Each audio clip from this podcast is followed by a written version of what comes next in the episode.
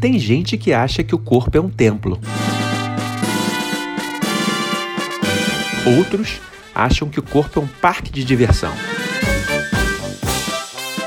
E tem gente ainda que acha que o corpo é uma outra espécie de parque. Um parque olímpico. Marks, get set, go! Independente do que você acha, o corpo é nossa ferramenta para explorar o mundo. Mas quais os limites físicos e esportivos desse instrumento? Quanto desse limite tem a ver com o treino e quanto é determinado pela nossa composição, pelos nossos genes? Como funciona a interação mente e corpo? E o que fazer quando esse acessório quebra? Como continuar a experimentar o mundo quando algumas funções dessa ferramenta simplesmente não funcionam mais?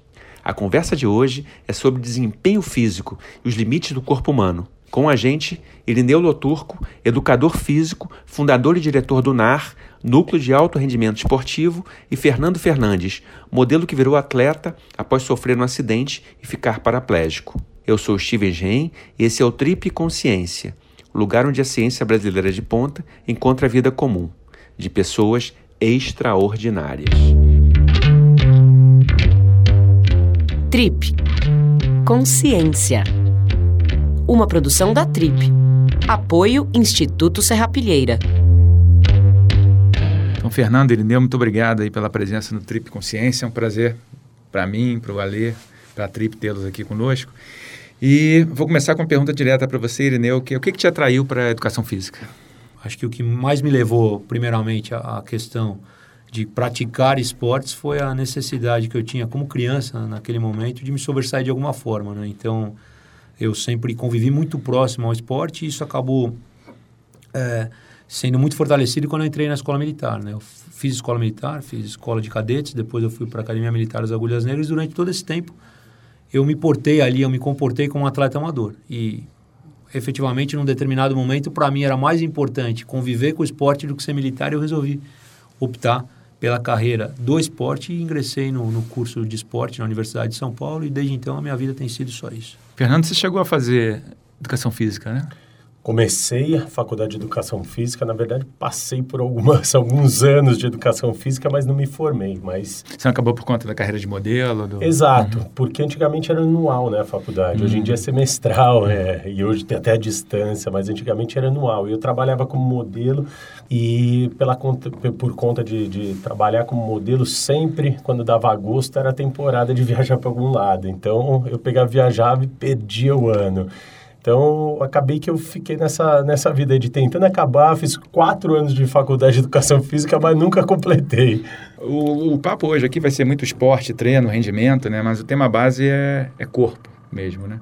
E eu queria te perguntar, então, você que, como está contando aí pra gente, praticou muito esporte, né? Tem fora a carreira de modelo. Como é que o, que o acidente mudou a tua relação com, com o corpo, com o teu próprio corpo, né? Quando eu me vi, né, dentro do hospital, sem o movimento das pernas, eu vi, eu no começo eu não entendi que esse movimento das pernas não chegaria tão rápido, né? Tanto que eu estava 15 dias de embarcar para Milão, que iria ser lançada a campanha né, da Dolce Gabbana, a campanha mundial, que no ano ela seria a maior campanha do, do, do mundo, né? Com Naomi Campbell, Cláudia Schiffer, a Verzigova, campanha de perfume, era uma coisa monstruosa. Então, era algo muito grande. E aí, quando eu tinha, quando eu sofri um acidente, eu tinha 15 dias para embarcar para Milão. E no processo pós-cirúrgico, eu acreditei ainda que em 15 dias ela voltaria a perna. Então, num dia depois da, da lesão, da, da, da cirurgia, eu já estava no quarto do hospital treinando, pesado. E aí, meu excesso de treino fez com que tivesse causasse uma complicação médica aqui dentro da, da, da cirurgia, que me fez ficar 10 dias em leito zero sem me mexer. Aí que me deu a consciência. Falei, cara, processo é mais lento. A ficha caiu, né? Tum. E aí eu me peguei num ponto muito importante da minha vida, que foi o seguinte. Eu tinha dois caminhos a seguir. Um, focar na fisioterapia, pensando que essa perna teria que voltar a funcionar. E o outro, traçar um plano B né, um plano paralelo, já pensando como seria a minha vida caso essa perna não funcionasse. Então, se eu tivesse focado em um, eu estaria abrindo mão de outro. E aí foi onde mais pesou na decisão da minha vida. Eu falei, não, cara, depende de mim? Não depende. Então, vou focar na minha vida e caso volte a funcionar as pernas, voltou. Se não voltou, minha cabeça está funcionando, que é o mais importante. E aí eu passei a entender formas novas de treinar meu corpo, assim, né? De repente, o braço era a única ferramenta que eu tinha. E as complicações médicas que eu ia tendo no meio do caminho me faziam, me tentavam fazer parar de alguma forma. Então, por exemplo, logo ali no começo eu tive uma escara, né? Que é uma lesão na pele, por úlcera de pressão, né? Explicando pra galera aí que que você acaba perdendo a circulação ali, então fica só osso e pele e aquilo causa uma, uma lesão ali no glúteo. Então eu tive que ficar deitado na cama do hospital. Eu falei, eu vou ficar deitado sem treinar? Vou nada. Pode levar minha cama até a academia do centro de reabilitação que eu vou treinar deitado. Não, mas não tem como treinar deitado. Eu falei, tem. Então eu passei assim a, a entender que eu teria que trabalhar meu físico de uma forma completa, sem esperar o fato da perna voltar a funcionar ou não. Ali, e eu sou muito adepto, né? Acredito muito que aquela frase mente sã, corpo são, para mim ela funciona ao contrário. Eu consigo a sanidade mental através do meu físico. E eu passei a perceber isso logo no, começo. Falei, quanto mais bem condicionado eu tiver com o meu físico novo, eu tô apto a ter a cabeça pronta ali para qualquer situação. Então, assim, foi um corpo completamente novo. Mas talvez com o que você está contando isso explica muito a tua recuperação, né? A tua, por exemplo, Tão rápida. ida para São Silvestre. Foi quanto tempo Com depois? Seis meses de lesão. Seis meses, Seis é, meses de lesão. Eu lembro que com três meses de lesão eu já estava procurando assim, um desafio, né? E dentro do protocolo do centro de reabilitação, tinha alguns pontos que, que você tinha que seguir. Aquele protocolo lento, né? Aquela coisinha de vamos respeitar aqui. E assim, eu quebrei tudo aquilo que tinha de protocolo. Então, com três meses eu já estava correndo, tinha um corredor assim de 400 metros dentro do hospital e não tinha como eu correr mais 400. E eu passava a fazer aquele corredor ali 20 vezes para dar 8 quilômetros, né? E ficava correndo para lá e para cá. Até que eu consegui autorização para correr pela rua. Não, então o professor de, de, o profissional de educação física te acompanha na rua, pode correr. Enfim, eu saí totalmente do, do protocolo até que eu decidi correr a São Silvestre. Uhum. Aí eu lembro que eu acordei no outro dia, né? Chamei todo mundo, chamei médico, fisioterapeuta, educador físico, falei, galera, falei, tô aqui nessa busca aqui pela sensação de capacidade e vou me propor um desafio. Aí o médico, poxa, Fernando, que bacana. O que você vai fazer? falei, vou correr a São Silvestre daqui três meses. Aí o médico foi em silêncio. Ele falou, meu jovem, vai com calma. Você acabou de, de sentar aí na cadeira, cara, vai te dar uma tendinite, vai te dar... Eu falei, doutor, se quebrar meu punho, se der tendinite, o senhor conserta. Agora, se quebrar minha cabeça, quem vai consertar? Enfim, fui para São Silvestre e ali foi o momento mais importante da minha vida, porque realmente eu cheguei em último lugar na São Silvestre, mas ali foi um divisor de águas, que eu vi que eu poderia fazer o que eu quisesse da minha vida, independente se fosse viver sentado ou em pé. E falando em criar caminhos novos, depois você foi para canoagem, né? Como é que foi então essa transição da... A canoagem, ela surgiu ali no centro de reabilitação, assim, quando eu sentei numa canoa, que não era nem um caiaque ali na época, eu vi que eu estava reconquistando algo que eu havia perdido também, que era a liberdade. Né? Posso falar que hoje sou livre, que eu faço isso, aquilo, até encontrar uma escada. Então, assim, quando eu sentei no caiaque, eu estava remando tão forte ou mais do que o professor. E dentro da água, minha lesão sumiu. Ah, naquele momento eu decidi, eu falei, cara, vou ser um canoísta. Foi onde assim, eu, eu, eu dediquei tudo que eu tinha e o que eu não tinha por esse esporte, acreditando que aquela seria a minha ferramenta de vida, né? que, eu, que eu ia me reencontrar. Porque eu tentei ser jogador de futebol profissional, tentei ser boxeador olímpico, e eu era um atleta frustrado até então. E de repente, ali no meio daquela fatalidade, encontrei a oportunidade de viver do que eu mais amava, que era o quê? Que é o quê? O esporte. E a canoagem entrou na minha vida assim de uma forma que eu tive que contar a história do que é a canoagem, como funciona. Não tinha referência aqui no Brasil, não tinha nenhum cadeirante na América toda, para falar a verdade. E aí eu fui conquistando o mundo aos, aos poucos, não, foi bem rápido, né? Com um ano e um mês de lesão, me tornei campeão mundial. Fui para o campeonato mundial. Quando eu vi, eu estava competindo com outros atletas mais europeus, porque lá é muito forte a canoagem. E aí me tornei campeão mundial. E aí foi o segundo grande passo da minha vida. Né? O primeiro, acho que foi a, a São Silvestre. E o segundo foi assim, cara, me, o primeiro foi me encontrar como ser humano. Né? A São Silvestre eu me encontrei como ser humano. E acho que a canoagem foi quando eu me reencontrei como, como pessoa me re, reinserindo ao mundo, sabe? Eu falei, agora me encontrei meu propósito, quem eu sou, para onde eu vou, como eu vou. Tá aqui, a ferramenta está na minha mão. É o caiaque fazendo o trabalho das minhas pernas e o remo que é é meu motor. Então foi esse passo assim que a canoagem deu na minha vida. Quer dizer, você tem todo um, um histórico né, de, de, de, esporte. Eu vou puxar para o Ineu para a questão do, do, rendimento do esporte e da importância do, do background genético do, do, do, atleta. Né? Quer dizer, você pode dizer que qualquer atleta pode ter um rendimento alto ou isso tem, obviamente, uma, uma herança que a pessoa tem e que diferencia ela de uma outra que não tem necessariamente aquele mesmo background? Né? Eu vou dar um passinho atrás só porque é engraçado quando eu vejo o Fernando falar, porque eu sou muito amigo do Fernando e eu participei desta transição do Fernando, desse grande atleta recreacional, né, desse grande atleta amador, para uma, uma transição para ele virar efetivamente o, o, maior canoísta paralímpico do mundo. Né? Então, por muito tempo. Mas é, o Fernando é muito autêntico, né? Porque quando a gente vê as pessoas passando por essa situação de dificuldade, e, e é óbvio que é um choque para um cara super bonito, um cara forte, um cara requisitado, passar pelo processo que ele passou e superar isso de uma maneira tão efetiva, tão rápida e com tanta autenticidade, porque muitas vezes a gente ouve, eu trabalho muito com atleta paralímpico, então é, eu acho que todos vocês vão entender o que eu estou falando aqui, mas quando a gente trabalha com essas pessoas que são heróis, né, são, heróis, são pessoas que se superam dia a dia, você percebe que muito daquele discurso também tem uma necessidade daquela pessoa acreditar naquilo que ela está falando. Né? O Fernando é muito autêntico, ele realmente ele vive com intensidade isso. E para mim, né, que trabalho com diferentes atletas, e você sabe, a vida de atleta no Brasil, né, o cara que está fora do futebol, que está fora do basquete, que está fora do vôlei, tem muitas dificuldades. Inclusive atletas que participam de Jogos Olímpicos passam por muitas dificuldades em todos os aspectos, sociais, econômicos. Né? Então, é, e, o Fernando sempre é um grande exemplo para mim até hoje, ele sabe disso. É, porque todo problema para ele é só um desafio a mais. Né? Então, é, realmente ele é muito autêntico no que ele fala. Né? Só queria colocar esse ponto, claro. porque eu acho que é importante para o ouvinte saber o quanto o Fernando é autêntico e quanto isso inspira a mim como treinador, como pesquisador e os nossos atletas que convivem com o Fernando. O Fernando ficou anos da vida dele frequentando o NAR e treinando quase que exclusivamente a parte de condicionamento físico dele dentro do NAR. Essa questão de que até onde o atleta vai, né? A partir do momento, é, se você pensar, por exemplo, tem algumas modalidades, você pega um velocista de elite. Esse cara, quando ele chega na idade adulta, ele vai correr ali para casa dos 10 e 30, 10 e 20, às vezes ele passa a carreira profissional dele inteira sem conseguir baixar de 10. O que significa que a melhora do cara durante a carreira profissional dele inteira é inferior a 5%. É uma coisa absurda em termos de limite de quanto eu consigo melhorar sob o meu desempenho máximo.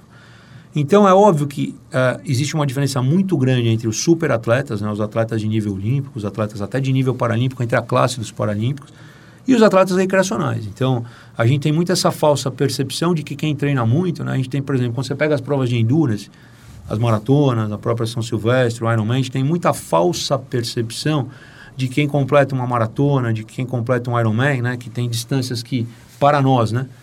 parecem ser coisas que são inconcebíveis, né? Que são coisas que não se pode realizar, correr mais 40 quilômetros, né? Ou ficar, é, fazer um Ironman completo, que envolve três diferentes modalidades de longa distância. É, para os profissionais, né, a gente tem essa percepção de que você pode completar uma maratona, você pode completar o Ironman. O que você não pode é completar uma maratona no tempo que um profissional completa. O que você não pode é completar um Ironman no tempo que o profissional completa. Então, quando a gente está falando de esporte de alto nível, desses caras que chegam lá na ponta, esses caras são diferentes. Por vários aspectos, né? Por vários aspectos, né? Isso tem a ver é, não só com aspectos de quando a gente fala de genética a gente, e a gente vai para o perfil biológico do sujeito, também questões de resiliência, questões psicológicas, né? mas também não adianta eu querer treinar muito se eu não tenho talento. Né? E o que é o talento? O talento envolve aspectos físicos, né? aspectos fisiológicos, é, aspectos inclusive psicológicos, mas a gente tem limites de melhora que são limites muito sensíveis. Então, essas capacidades de força, potência, velocidade, sobretudo as capacidades que dependem mais de aplicação de força na unidade do tempo ou da aplicação da força em alta velocidade, as melhoras são muito menores. Né? Então, eu consigo melhorar um sujeito muito mais do ponto de vista cardiorrespiratório, nas capacidades mais relacionadas à resistência, por exemplo, do que a velocidade, do que a potência. Eu consigo aumentar muito mais a sua força máxima do que aumentar a sua potência muscular. Então, são fatores que limitam o que é ser ou que, o que não é ser um grande atleta. Obviamente, o atleta é muito diferente, né? ele não é diferente só por isso, ele é diferente porque durante uma fase importante da vida dele ali, quando ele está passando pela maturação, ou ninguém é atleta é, do dia para a noite, o cara tem uma vida profissional profissional. Quanto mais aumenta o número de praticantes, quanto mais o esporte economicamente tem essa pujança no mundo, mais difícil se torna ser atleta profissional. Então, basicamente, o cara, durante toda essa fase aí de, de, de desenvolvimento, diferentes estágios da maturação, ele tem que ser um cara totalmente focado. Ah, sempre tem aquele exemplo, né? Ah, mas o Joãozinho, ele nunca foi disciplinado. Ah, mas aquele cara não treinava. É exceção. Claro. A regra é diferente, né? Então, exceção tem para tudo, tem para doença, tem para inteligência, tem para talento esportivo, tem para tudo. A regra é que o cara tem que ser disciplinado. E a limitação genética, você, uhum. eu sei que você sabe bem disso, ela é sim um fator determinante e que é, ao longo dos anos, né, os atletas às vezes vão sendo filtrados, né? Então, se você for olhar a maioria dos atletas que fazem resultado no presente, no passado eles já faziam nas categorias de base. É muito difícil um cara acontecer. Então, sim, a gente não melhora o sujeito tanto quanto nós gostaríamos, e esse atleta muitas vezes ele já vem é, com toda essa bagagem, né, não só dos, das suas horas de treinamento, mas com os talentos é, naturais que ele tem, que envolvem tanto aspectos físicos, fisiológicos, como psicológicos. É, mas como você está dizendo, quer dizer, o cara pode ter essa, essa, esse dom, mas ele precisa de treinamento. Exato. Aí eu queria que você explicasse para a gente, e para quem nunca ouviu falar, o, o, NAR, e também a relação do NAR com produção científica, né? Que é importante você gerar conhecimento para poder melhorar o, o, treinamento, né? Bacana. O NAR é o Núcleo de Alto Rendimento Esportivo de São Paulo, né? Na verdade, a gente atende efetivamente ali atletas e treinadores. O nosso atendimento é muito mais com para o treinador. A gente não atende, como nós trabalhamos, um dos, do, do, dos nossos escopos de atendimento é o atleta de alto rendimento. Esse cara tem uma equipe, essa equipe tem um treinador e o que a gente faz é avaliar esse atleta e interferir à medida que o treinador precisa ou que ele quer, de maneira consistente no treinamento desse atleta. Basicamente, a gente interfere aonde? Na, nas capacidades, no treinamento das capacidades de força, potência e velocidade, que é onde está a nossa linha de produção científica. Hoje o NAR ele tem aí é, nos seus quase nove anos de existência mais de 100 trabalhos é, científicos aceitos em revistas da área esportiva de alto fator de impacto, né? revistas que estão indexadas no PubMed, revistas é, científicas e, e, basicamente esses trabalhos, a grande diferença que a gente tem com os outros centros ao, ao redor do mundo, os centros de produção acadêmica, é que a imensa maioria dos estudos são feitos em universidade.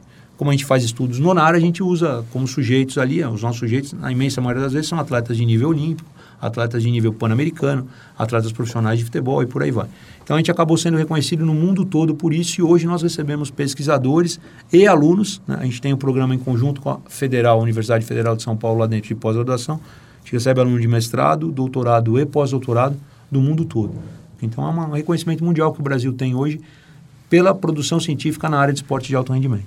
E na prática, como é que é o trabalho com, com os atletas? assim? Como é que você analisa o desempenho? Pode explicar para a gente claro. passo a passo? Claro. Tem dois tipos de atendimento. Né? O atendimento que é quase que diário. Então, por exemplo, você vai trabalhar com a Seleção Brasileira de Rugby, ela treina dentro do NAR. Então, tanto a masculina quanto a feminina, rugby 15, né, que é o Union, ah, quanto o rugby Sevens. Eles treinam diariamente dentro do NAR. Então, eles têm a comissão técnica do rugby, a CBRU, hoje, que a Confederação Brasileira faz um trabalho fantástico de desenvolvimento do rugby. E a gente dá um suporte científico para a confederação, né? avaliando os atletas, tendo reuniões é, frequentes com os treinadores, produzindo ciência no rugby. E a gente também tem um trabalho que não é tão, por exemplo, é, frequente, mas que acontece, porque, vamos supor, em época olímpica, o Brasil convoca a seleção brasileira de handebol. Eu não vou até ter acesso a esse cara, durante os quatro anos do ciclo olímpico, mas eu vou ter acesso a esse cara quando esse cara está concentrado, quando ele está junto com a seleção para treinar. Então também tem esse tipo de atendimento menos frequente. Do ponto de vista atendimento, a gente fecha sempre um pacote, vamos chamar assim, né, de avaliações anteriormente com os treinadores. Né? Isso basicamente, como hoje a gente já trabalhou com quase todos os atletas profissionais equipes profissionais do Brasil, a gente já sabe mais ou menos o que todas as modalidades ou as comissões técnicas querem.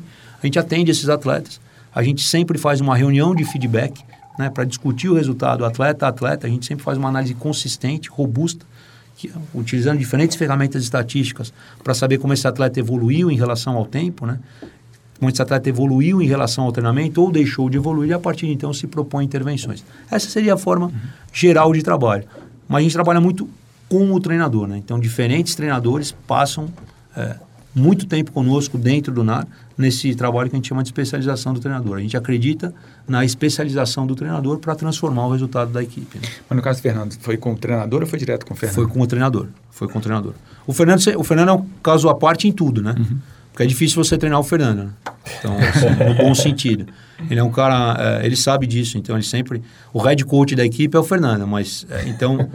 mas eu conseguia, inclusive quando os treinadores não conseguiam falar com o Fernando, eles falavam comigo, eu falava Exato. com o Fernando. O Fernando, se você for é, consistente, é difícil você enfrentar um cara com tanta consistência no que ele fala, mesmo quando ele está errado, né? Isso é uma qualidade que ele tem. Então, o Fernando, no caso, o Fernando, é, o trabalho era sempre um pouco diferente.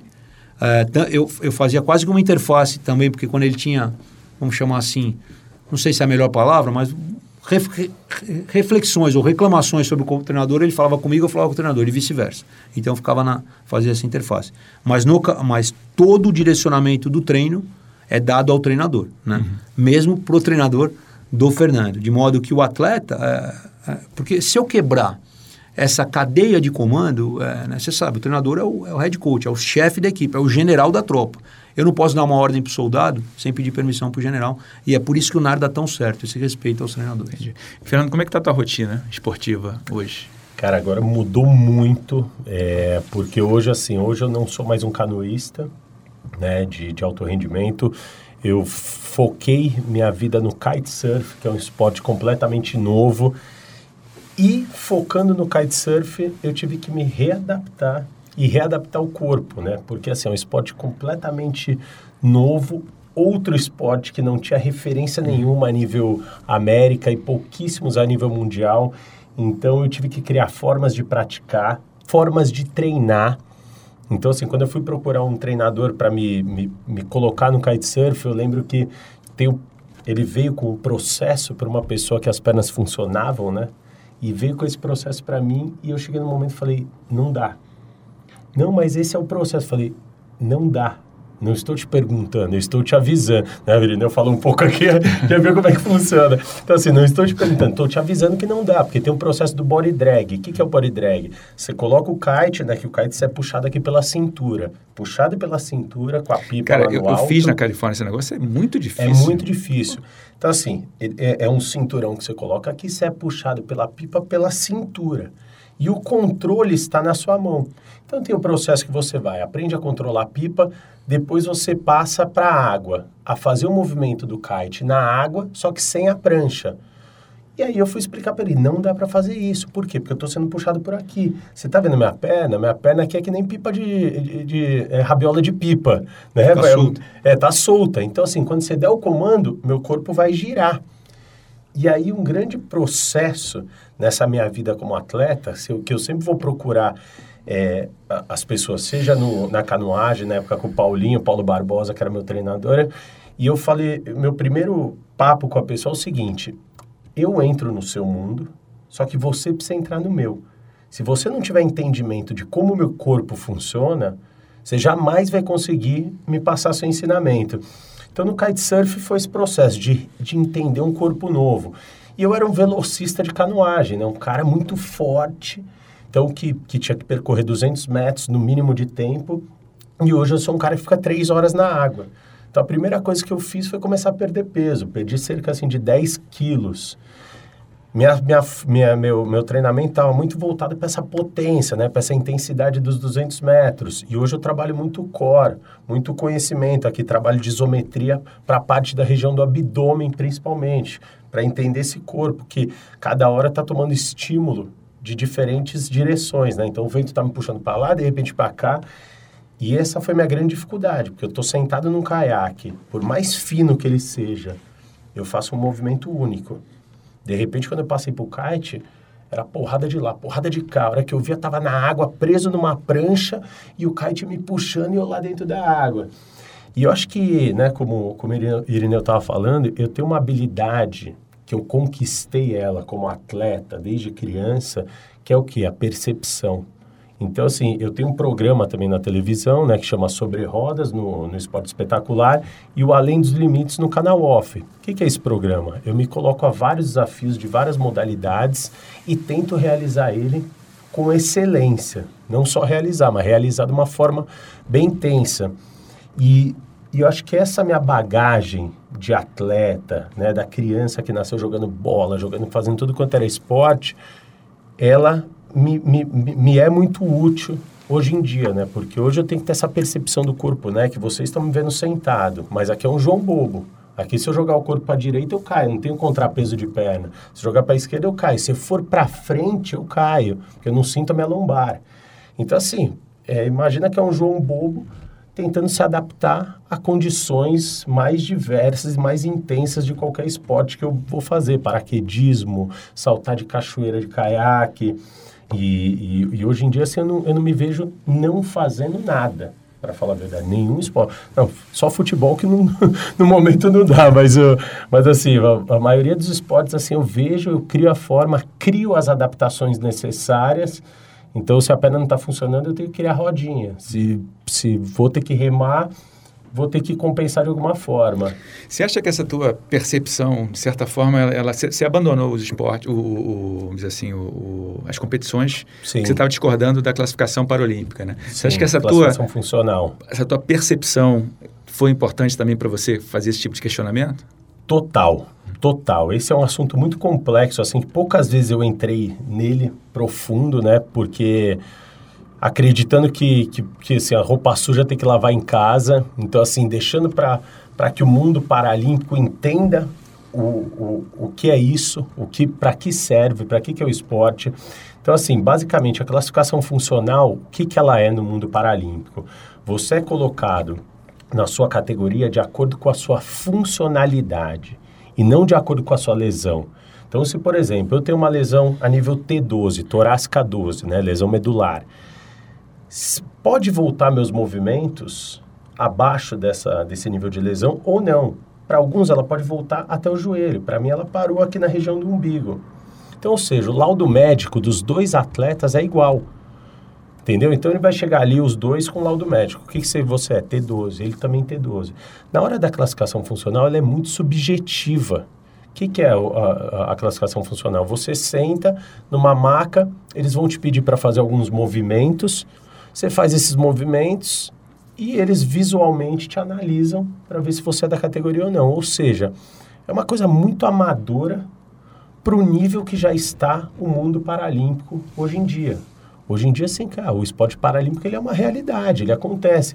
E as pessoas têm que entender que esporte paralímpico não é inclusão social, é exclusão social. Inclusão social eu faço no meu instituto. Esporte paralímpico é exclusão, a gente tira os melhores para competir entre eles. Então, ainda tem muita mentalidade do exemplo de superação, da inclusão social. E enquanto a gente for visto, o mundo paralímpico for visto dessa forma, como inclusão social, exemplo de superação, a gente sempre vai viver na, na no, no, nível médio. A gente nunca vai ter excelência. A gente nunca vai conquistar por causa da capacidade. Então, esse foi um dos pontos que, quando eu vi que aquele sistema seria muito difícil de ser mudado rapidamente e que não dependia só do meu esforço, falei, cara, hora de tirar meu time de campo e continuar a usar o esporte como ferramenta de quebra de paradigmas, quebra de preconceitos, não falo em preconceito, falo em preconceitos. É, então, assim, onde, foi onde eu vi que o mundo outdoor, dos esportes outdoors, talvez me desse mais força do que o mundo paralímpico para quebrar essas barreiras. Por quê? Porque eu ia começar a realizar coisas que você não realiza. Que ninguém que está nessa mesa aqui tem a capacidade de realizar. Vocês não saltam uma cachoeira de 15 metros.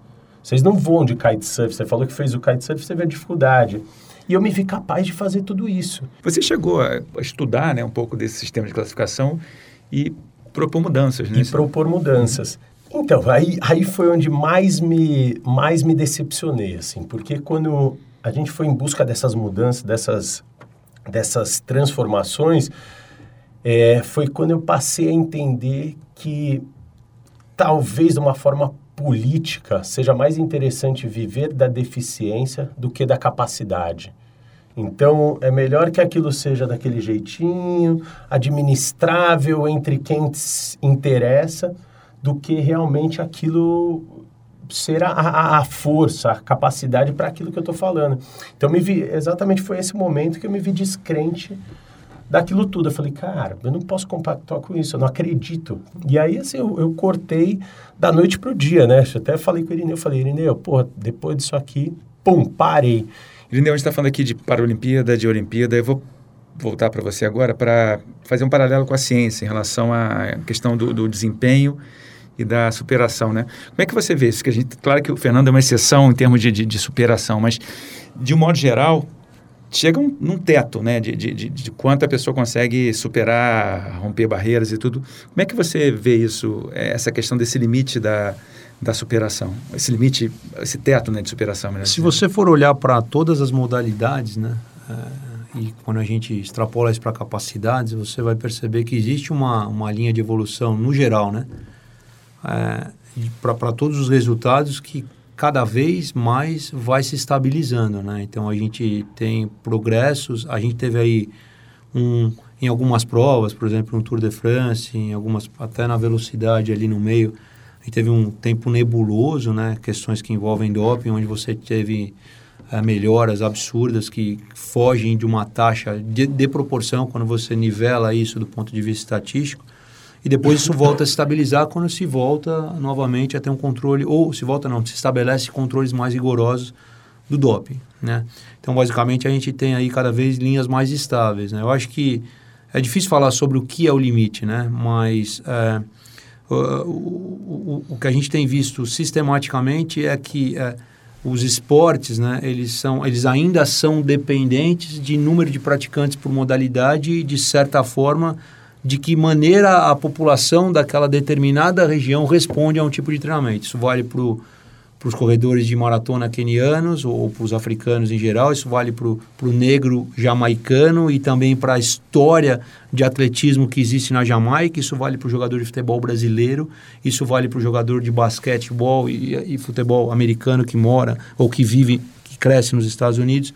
Então a gente ainda é engraçado isso, né? Porque eu costumo falar isso quando eu vou dar muito quando eu vou dar curso. Então se você pega um corredor inglês de meia maratona, né? que faz uma marca absurda e que tem um desempenho muito acima da média. Às vezes até o próprio cronista esportivo, às vezes até o próprio profissional do esporte ele fala também, com acesso que esse cara tem à tecnologia, né?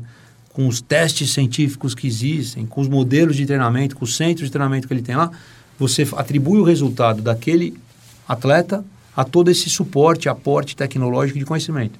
Mas quando você pega ali o jamaicano, você, você é mais simples é o negro da Jamaica que é mais rápido, ou é o negro queniano que é mais rápido, ou quando você fala do Brasil, é que toda favela tem um campinho e todo menino no campinho acaba se sobressaindo. No final, vai tudo verter para a mesma situação. Esporte de alto rendimento. Número de praticantes né, e uma determinada população ali que veste ou que serve para aquela determinada modalidade. E aí entra a questão da ciência. Né? é, a partir do momento que eu pego esse sujeito que já é diferente, eu consigo, de certa forma, de uma certa forma, é, melhorar o desempenho e atingir barreiras, né, ou superar barreiras que cada vez menos se distanciam da barreira anterior. Então, eu acho que a gente está, em alguns esportes, é, muito próximo do, dos resultados é, que são, não, não, vou chamar de máximo porque a gente não sabe o que é máximo, mas de resultados que são muito difíceis de ser superados. Né? Isso vale tanto para as provas de longa distância quanto para as provas de curta distância. Mas, mas é, a ciência vai evoluindo, né? o número de praticantes vai aumentando, os modelos de seleção de atletas vão melhorando, né? É, e, a, e, o que, que, é o resultado no final? Né? Seria esse suporte tecnológico, esse suporte científico, mas é, densamente influenciado pelo número de, de praticantes por modalidade. Então, se você for olhar, isso serve para qualquer modelo de alto rendimento ao redor do mundo. Isso serve para o boxe cubano, para o futebol brasileiro, para o basquete americano, para o atletismo de velocidade jamaicano, para o atletismo é, de resistência queniano. Então, você vai ter praticante, você vai ter uma raça ali, vai ter uma população ali que, de certa forma, responde bem àquele tipo de treinamento, você vai ter resultado. Então, acho que isso tem muito a ver com barreira.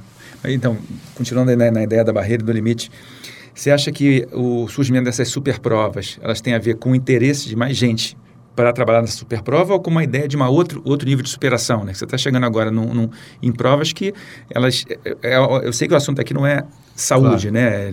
Tem muito mais a ver com superação e, e, com provas que podem ter um impacto muito maior na, na, na saúde da pessoa, né? Sim. Então, você acha que isso tem a ver com, com, com o quê? Com a, com a quantidade de pessoas interessadas nisso ou com essa necessidade natural nossa, do ser humano, de, de, de superar e criar provas cada vez mais estressantes? Olha, para mim, está totalmente fora disso, esse interesse para mim é 100% econômico. Então, uhum. acho que é, criar essas provas, isso para mim é óbvio que existe uma indústria por trás disso, né? É, se a gente for olhar os dados, por exemplo, da, das provas de endurance ao redor do mundo é, e o que isso causa no organismo a médio e longo prazo, os dados são um pouco assustadores. Esses dados eles ainda não saem como deveriam sair. Eu acho que é uma questão de tempo para eles saírem. Então, para mim, o interesse é puramente econômico. Né? Eu acho que é, essa questão de, desafiadora né, do, do, ser humano, de desafiar ou de fazer o indivíduo normal se sentir um super-herói porque ele completa uma prova, uma super prova, usando esse termo, isso, para mim, é, existem benefícios psicológicos. Né? É comum você ver, por exemplo, grandes empresários usando o exemplo do esporte para falar: eu fui lá, eu venci, eu superei, eu fiz o que eu achava que eu não podia fazer. Mas tem um custo fisiológico tem o custo da saúde. A conta é cara e vai ser paga lá na frente. Então, para mim, essas super provas são classicamente né, sob é, interesses econômicos, mas classicamente, eu não tenho nenhuma dúvida disso. É, mas tem também, eu acho que o lado do... É, então eu acho que não só a, a, essa super prova, mas se você olhar também o esporte outdoor também de uma forma, aí quantas vezes você não vê também arriscando a vida em coisas cada vez mais mirabolantes, pulando, saltando da estratosfera e, e, e, colocando ali. Tem, então, tem muito, obviamente, ali como o Irineu falou, essa relação econômica, porque são marcas investindo nisso de alguma forma e fazendo com que isso aconteça. Falando em pagar o preço, né, como a gente tava, eu estava falando sobre isso agora há pouco, assim, é, nós também como atleta, a gente tem que entender que de alguma forma a gente vai pagar esse preço. Seja o atleta isso. de alto rendimento, né, no geral, e os atletas loucos, né, que fazem coisas extraordinárias fora da casinha. Eu entendo e eu estou pagando esse preço que o que eu faço é eu de alguma forma eu estou transformando a sociedade, transformando o meu mundo, o mundo das pessoas com deficiência e sei que eu pago esse preço. E eu até falo assim, brincando entre meus amigos, né? Todo mundo vem me perguntar, pô, Fernando, você dá esses saltos aí de não dói a coluna, não sei o que. Eu falei, amigo, chora na cama que é lugar quente. Porque, assim, interessa basicamente a mim o preço que eu vou pagar, as consequências que eu vou sofrer em cima disso. Só que eu tenho um propósito. É essa quebra da relação da, da de, de, de separar a palavra deficiência física de incapacidade, que é algo que me incomoda muito. Então, assim, como, como a gente estava falando, assim, a gente paga esse preço, todo mundo paga esse preço. Eu acho que até uma coisa importante que a gente tem que passar a, a, a, a viver mais aqui no Brasil é você também saber dar continuidade à vida de um ex-atleta.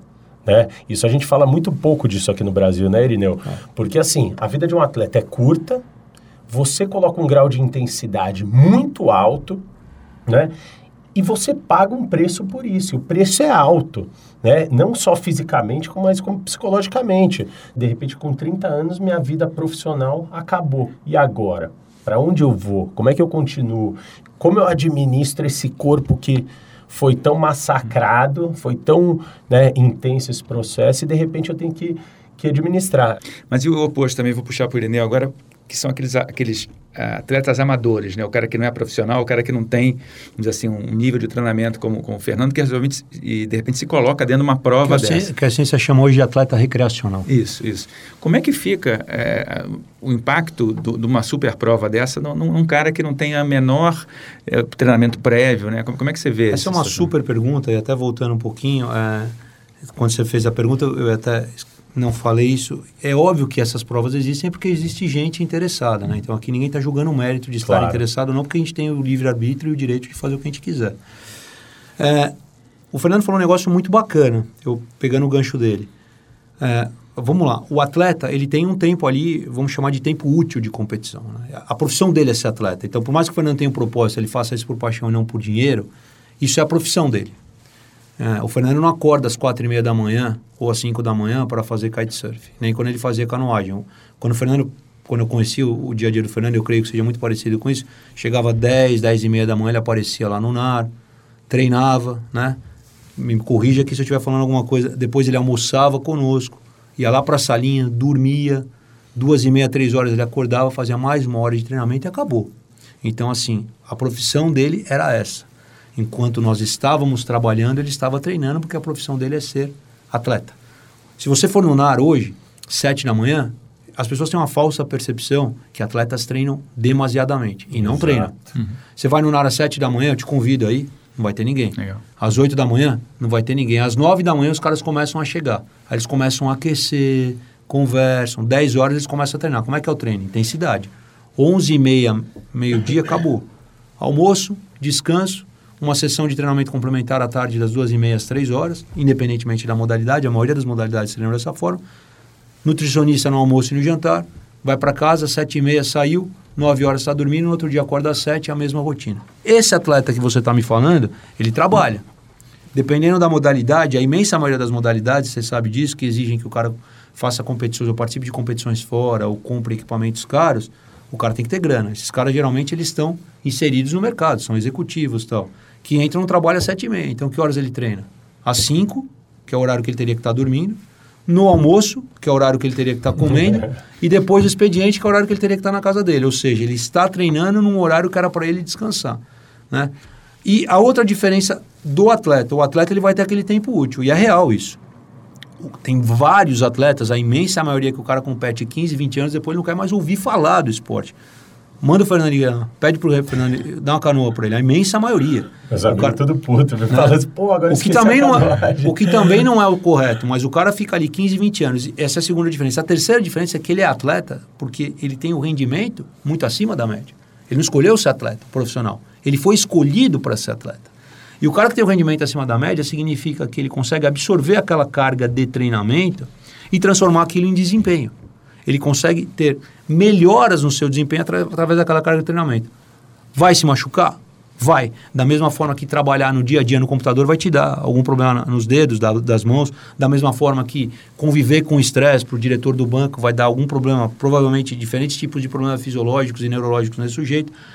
Esse é o custo da profissão. Mas essas lesões, elas acontecem num grau relativo, não absoluto, menor que os outros caras, que os, que os sujeitos recreacionais, porque esse cara tem é, tudo é diferente, né? A força é diferente, a técnica é diferente, né? O sono é diferente, a alimentação é diferente, é tudo diferente. Esse cara suporta a carga de treino. Mas, né, qualquer efeito deletério que a carga de treino causar, ou qualquer efeito colateral que o treinamento causar, como uma fratura de estresse, uma fascite plantar, uma lesão ligamentar, enfim, isso faz parte do custo operacional do trabalho dele. Isso é o trabalho dele. O que a gente tem hoje são duas vertentes muito diferentes disso. Os, as pessoas que treinam só para estética, então o cara faz tudo errado, ele come mais do que devia, ele bebe mais do que devia e ele treina mais do que devia para compensar esses dois excessos. Isso é errado nos três pontos. Ou o cara que quer competir, mas ele não poderia estar tá competindo porque ele não tem desempenho para isso. Então, ah, tudo bem, é legal você fazer uma prova em, em cinco horas e querer correr, fazer essa mesma prova em quatro horas e trinta. É legal, é uma superação pessoal. Quanto isso vai custar lá na frente? Eu acho que nós estamos nesse ponto. E aí que eu te falo que entra toda essa questão econômica, porque esses dados existem. Esses dados existem. E são dados muito problemáticos, são dados assim que, que nos colocam em um alerta muito grande, porque essa população está envelhecendo doente. Essa população está envelhecendo com diferentes problemas que vão desde do, do, do, dos aspectos ortopédicos até aspectos cardiovasculares. E vai saber mais o que. É um paradoxo muito grande, né? Porque a gente acaba perdendo a essência da atividade física, né? a essência do exercício físico, que na, no âmbito geral ele existe para a promoção da saúde. Né? É para isso que os governos, é para isso que, que a classe médica, a classe de professores de educação física se preocupa, usar a atividade física como uma ferramenta para melhorar a saúde. E o que tem acontecido hoje, de maneira maciça, né, de maneira massiva, é o contrário disso. Então é interessante porque vocês dois comentaram a importância além do treinamento, né, do, do, do descanso, né? Eu, eu fui uma, cheguei a jogar vôlei, fui federado mediocremente, mas enfim, joguei um tempo.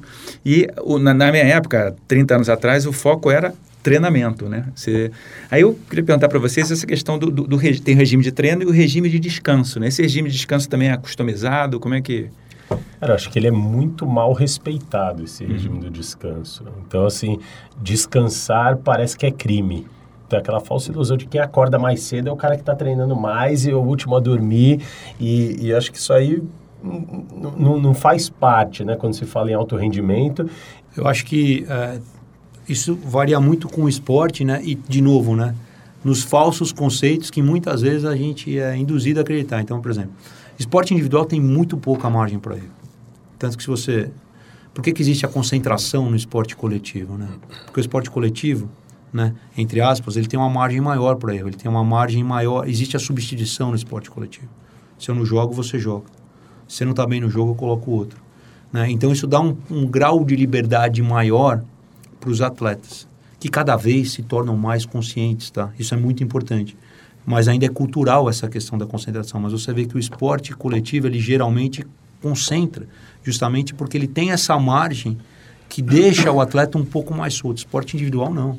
né? O cara é ele, e se ele não, não participar do Mundial agora, que vai ter em Doha, se ele não fizer índice olímpico, ele está fora dos Jogos Olímpicos. Se ele estiver fora dos Jogos Olímpicos, é, acontece uma série, é, um evento que desencadeia uma série de, de insucessos ao longo da carreira de todo sujeito. E a, isso também é, repercute de uma outra maneira quando a gente olha o cara do esporte coletivo concentra, por exemplo, o jogador de futebol concentra porque ele não é profissional. Isso é uma grande mentira. Né? Quantas vezes a gente ouve até, de novo, cronistas esportivos ou até profissionais de educação física, treinadores falam, ah, o jogador de futebol não é atleta. O jogador de futebol é um super atleta. Experimenta jogar uma, futebol, uma partida de futebol profissional na intensidade mais, né? que esses caras jogam. É. Acelerar e desacelerar, sobretudo a desaceleração, causa um dano no tecido muscular que é dificílimo de ser reparado num curto espaço de tempo. Só que esse cara, ele ainda precisa fazer treinamento técnico, ele ainda precisa fazer treinamento tático. Jogadores de futebol são super atletas. O que a gente faz é usar modelos de comparação que não servem para aquele esporte. A gente, no esporte, hoje, a gente ainda vive na era da mecânica. A maioria das medidas que eu faço em laboratório, na minha área, elas são derivadas ou do tempo ou da variação da força. Né? Então, eu uso tempo e distância para calcular a velocidade, eu uso variação da força, é, da, da pressão para calcular a força, e por aí eu vou fazendo essas medidas. Isso tudo é mecânica, né? Isso aí está muito bem estabelecido desde Isaac Newton há, há muitos anos. A, a gente só mede isso, tem muitas capacidades que a gente não sabe nem o nome ainda. Então, é uma besteira falar que esses caras não são superatletas, né? Os jogadores de futebol modernos, os de basquete, são superatletas, com algumas capacidades que a gente nem conhece o nome. E esses caras, é, cada vez mais profissionalmente, se recuperam com o auxílio de inúmeros profissionais, né? Então, hoje, é, esta relação é essencial, né? É essencial, é muito difícil hoje em qualquer esporte, né? Seja ele coletivo ou individual, o atleta ser profissional e sustentar, ainda que ele possa se, ter várias lesões ao longo da carreira, porque lesão é uma coisa que a, a nossa capacidade de, de predição de lesão, a- a- ela ainda carece de, de muita melhora. A gente ainda tem muito pouca ferramenta consistente para predizer e para evitar lesão. Essa é a verdade, né? Por isso que se estuda hoje modelos complexos, ah, enfim. De toda forma, hoje, essa recuperação ela é respeitada, sobretudo em equipes que têm suporte técnico e científico e no esporte individual. Isso é essencial para o desempenho. Né? Então, hoje você pega os grandes atletas de, das grandes modalidades esportivas do mundo, esses caras passam um tempo enorme competindo, fazendo treinamento técnico e viajando. Né? Então, assim, se o cara não tiver um, mo- modelo, e aí na viagem tem jet lag, tem fuso horário, se o cara não tiver um modelo de recuperação muito justo, esse cara não tem bom desempenho. Então, é, é difícil julgar o que é mais importante, o treino ou a recuperação, mas eu arrisco a dizer que em algum, algumas épocas ou alguns períodos da temporada, a recuperação ainda é mais importante que o treinamento. Então, legal. Está falando de recuperação, está falando de treino. E, e e o lado psicológico, ele, ele é treinado também? Como é que, quer dizer, o Fernando contou a história dele, quer dizer, você já saiu com aquela coisa de, já tinha aquela memória do atleta e aquilo te ajudou na tua recuperação e na tua inserção como em outras modalidades. Mas isso é planejado, quer dizer, você tem, vamos dizer, o, o trabalho de, de treinamento, o trabalho de recuperação e um trabalho psicológico customizado. Cara, eu, eu- é, assim como qualquer outra área, também pode ser treinada. Mas eu, eu, assim como outra área, eu também acho que se você tem que respeitar muito a individualidade de cada um. É, o que serve para mim não serve para o outro, né? Então, para mim, a minha, o meu lado psicológico sempre foi trabalhado comigo, né? Até no processo de reabilitação perguntaram para mim, pô, você passou por, né, por algum psicólogo? Eu passei, eu mostrei aqui, ó, minha mão cheia de calo. Falei, tá aqui, ó. Esse é meu trabalho meu, é, psicológico aqui para para adquirir minha força, minhas necessidades. Então, assim, é, eu acho que como qualquer outra área, é respeitar, principalmente ali no, na área do esporte, né, mas respeitar a individualidade de cada um e entender o que cada um tem e precisa mais ou menos. É, Fernando, fazendo o papel aqui de, de advogado diabo, o Fernando é totalmente um ponto fora da curva para tudo, porque é real o que ele falou, né? Inclusive, na minha área também ele passava por cima de tudo. Então, o cara véspera de competição internacional, ia surfar na Pororó, literalmente falando, ia andar de moto, todo mundo com medo que ele caísse e tal. Então ele é totalmente fora da curva e é real o que ele falou, mas é, voltando para o mundo das pessoas né, normais, aí eu me encaixo nesse mundo, é, a questão da preparação psicológica é importantíssima, né? Então, é, você põe tudo a perder e o esporte tem muito disso, principalmente alguns esportes, né, Fernando? As lutas, né? Essa questão do cara que é amarelão, mais frouxo, é. isso acabou, né? Então hoje é difícil você ter um atleta de alto rendimento que tenha condições, né? porque isso custa, né? E todas as áreas custam, nutrição, psicologia, que não tenha um psicólogo que o atenda individualmente ou que atenda o grupo, né? Porque é, e a preparação psicológica ela tem uma particularidade, né? Diferente das outras preparações, ela pode ser feita inclusive no aquecimento do atleta para a competição. Então hoje a imensa maioria dos atletas que tem esta condição é, tem o atendimento psicológico, porque isso é fundamental para o desempenho. Eu não consigo classificar uma preparação mais importante que a outra. Né? Eu acho que todas as preparações são importantes. Com essa particularidade da preparação psicológica, ela poder, o cara que não for bem preparado para competir, ele pode colocar tudo a perder por uma simples, é, por um simples deslize ali do, do, da questão psicológica no dia da prova. Né? Porque nós somos seres humanos, os atletas são seres humanos. Né? Então, imagina, uma coisa... Uh, você vem trabalhar aqui na rádio, um dia antes, você, sei lá, brigou com a sua esposa, com o seu irmão, com a sua irmã. As Como é que você vem? As influências externas é. ali são, são... Imagina um atleta, quantos atletas não passam por isso no dia a dia, né? A gente sabe quanto é difícil isso, essas relações humanas. Então, é essencial. Continuando nessa questão do, do, do psicológico, tem aquela coisa do, do, gatilho de hábito, né? Que a gente vê alguns atletas que têm uns rituais antes de, por exemplo, o Nadal, né? Tem uns nadadores também como é que isso, qual é o papel disso? Isso é incentivado pelo treinador? Isso é algo que ajuda de fato o atleta a, a ter uma performance melhor depois que ele faz aquele ritual todo?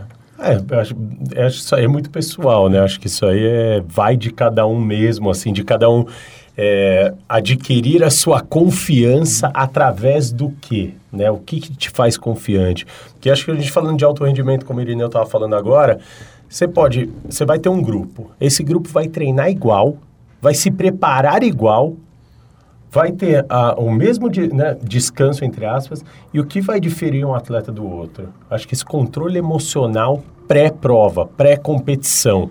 É aí que vem o, o, o lado psicológico, a influência de cada um, saber ser influenciado externamente ou não se deixar ser influenciado. Então, essa é a grande dificuldade. Aí está o trabalho psicológico em si, né? De cada um tem, ter o seu entendimento.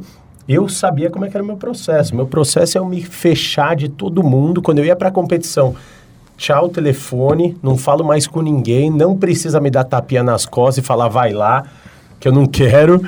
Então, assim, quando eu chegava na competição, não tem família, não tem namorada, não tem amigo, sou eu e meu treinador, eu e minha equipe. E quem está ao seu redor também te influencia muito, né? Então, esse psicólogo, esse treinador, esse preparador físico, ele também vai saber bloquear as, as influências externas, que são as que muitas vezes atrapalham e que muitas vezes um atleta tenta atrapalhar o outro dessa forma, porque sabe que o cara, pô, ele é mais caladão, se chegar lá e dar um tapinha nas costas dele, vai tremer, né? E o outro fala, pô, se eu, se eu fizer uma brincadeirinha com ele... E eu tinha esse processo também. Quando eu entrava na água, a gente ia alinhar os caiaques, eu deixava todo mundo alinhar antes, depois que todo mundo alinhava, eu vinha chegando eu dava um gritão. E pum, e batia no peito para avisar que eu cheguei. então, de alguma forma ou de outra, os caras estão falando, pô, o campeão chegou. E agora? É, é, é um jogo psicológico, né? É uma Sim. troca ali. Alguns esportes muito mais, né? Como o Irineu falou, esporte individual, ele tem uma carga muito mais pesada, porque você não pode desconcentrar. O esporte individual você não terceiriza a derrota, né? É Exato. Sua, né? A culpa é sempre sua.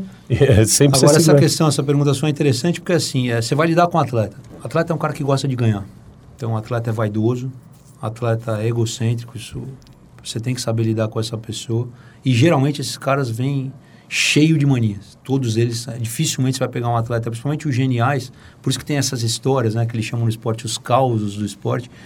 Esses caras são cheios de mania. E também tem a, a visão errada, né? Eu que vivo nesse mundo, que pô, se ele tivesse feito isso, pô, se ele fosse dessa forma, ele ia ser muito melhor. Não, ele Exatamente. chegou ali, né? Então você pega um lutador, você pega um canoísta, você pega um sprinter, você pega um corredor de endurance, ele já chegou ali daquele jeito, e ele chegou ali daquele jeito por causa daquele pacote de qualidades.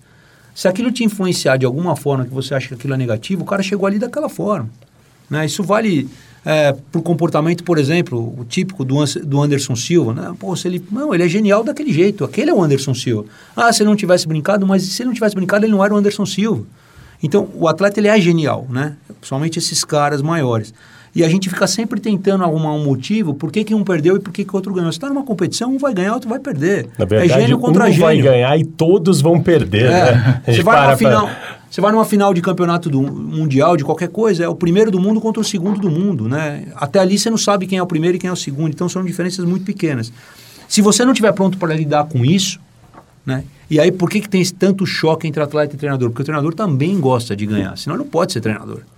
Né? Por isso o cara, eu, né, aquele, aquela velha história. Não, eu ganhei, não sei o quê.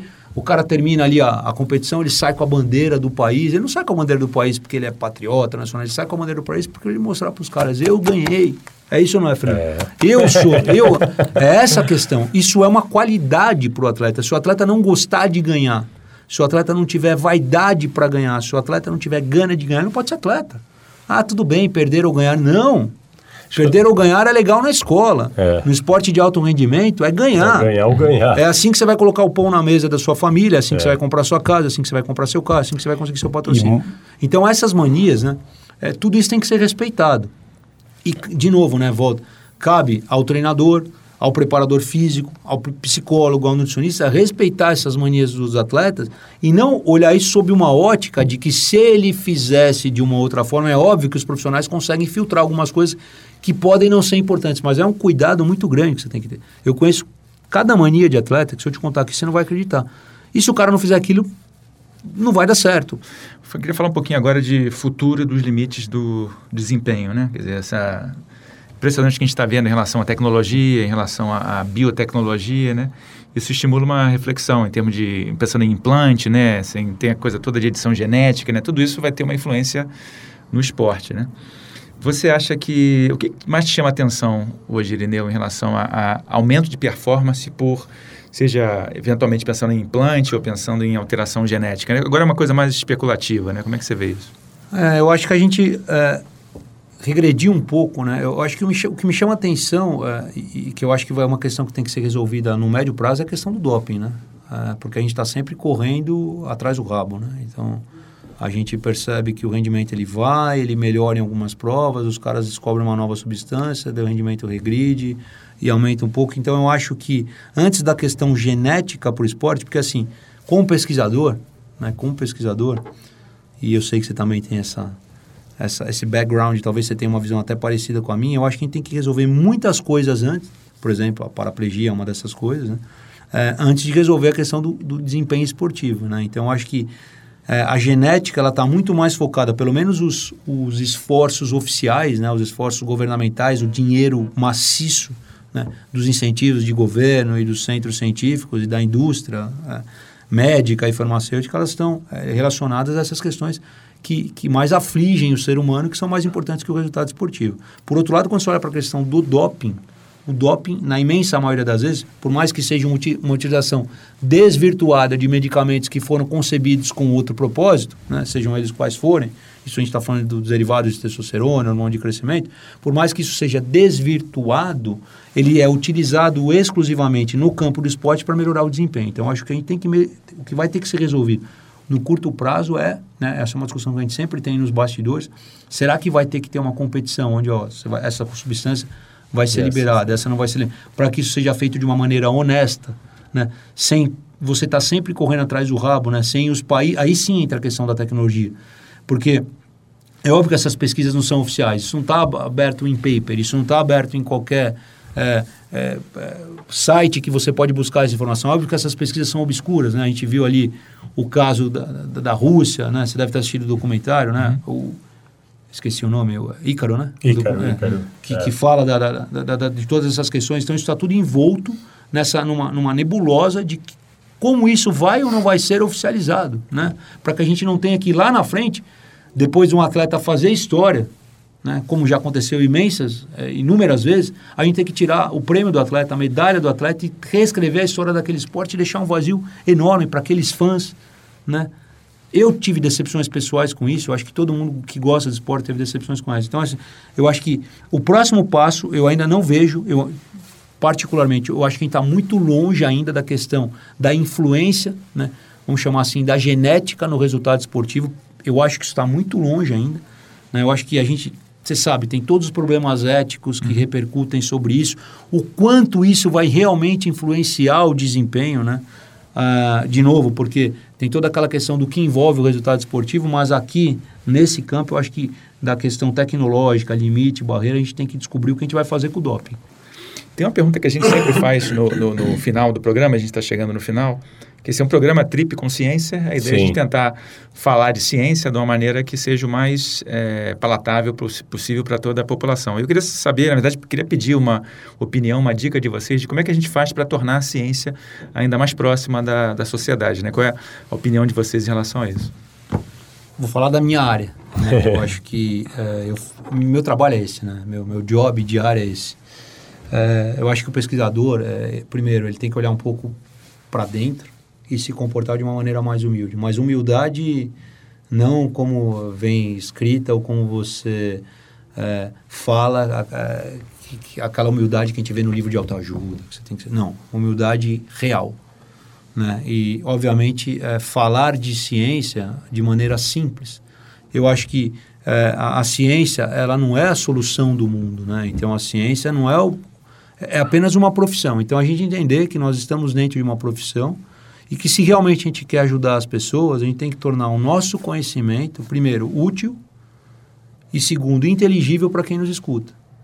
Né? Então, acho que para tornar o conhecimento científico mais agradável, né? uma, uma postura. Eu fui formado assim, né? eu, eu já tive contato com pesquisadores que eu não tinha nenhuma vontade de conversar com, com aquele cara, né? Pela postura agressiva, pelo sentimento de ser melhor porque faz pesquisa ou porque publicou um paper, enfim.